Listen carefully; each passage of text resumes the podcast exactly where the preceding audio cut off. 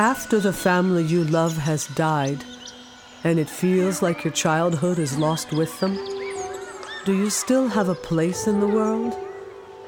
To find where we belong, we must start where we've been. This is a story of coming to terms with our grief by confronting the mistakes of our past. A story of how one woman's journey back to her childhood home gave her a new home. This is the magic of ordinary things.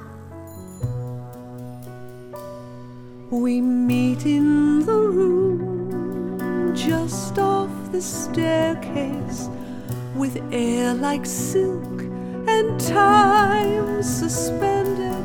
We're on a late summer day, almost as if nothing ever ended. The Magic of Ordinary Things, a musical audio drama about family, memory, and identity, coming soon wherever you listen to your podcasts. To subscribe now and find more information, visit ginaharris.com. That's G I N A H A R R I S dot com.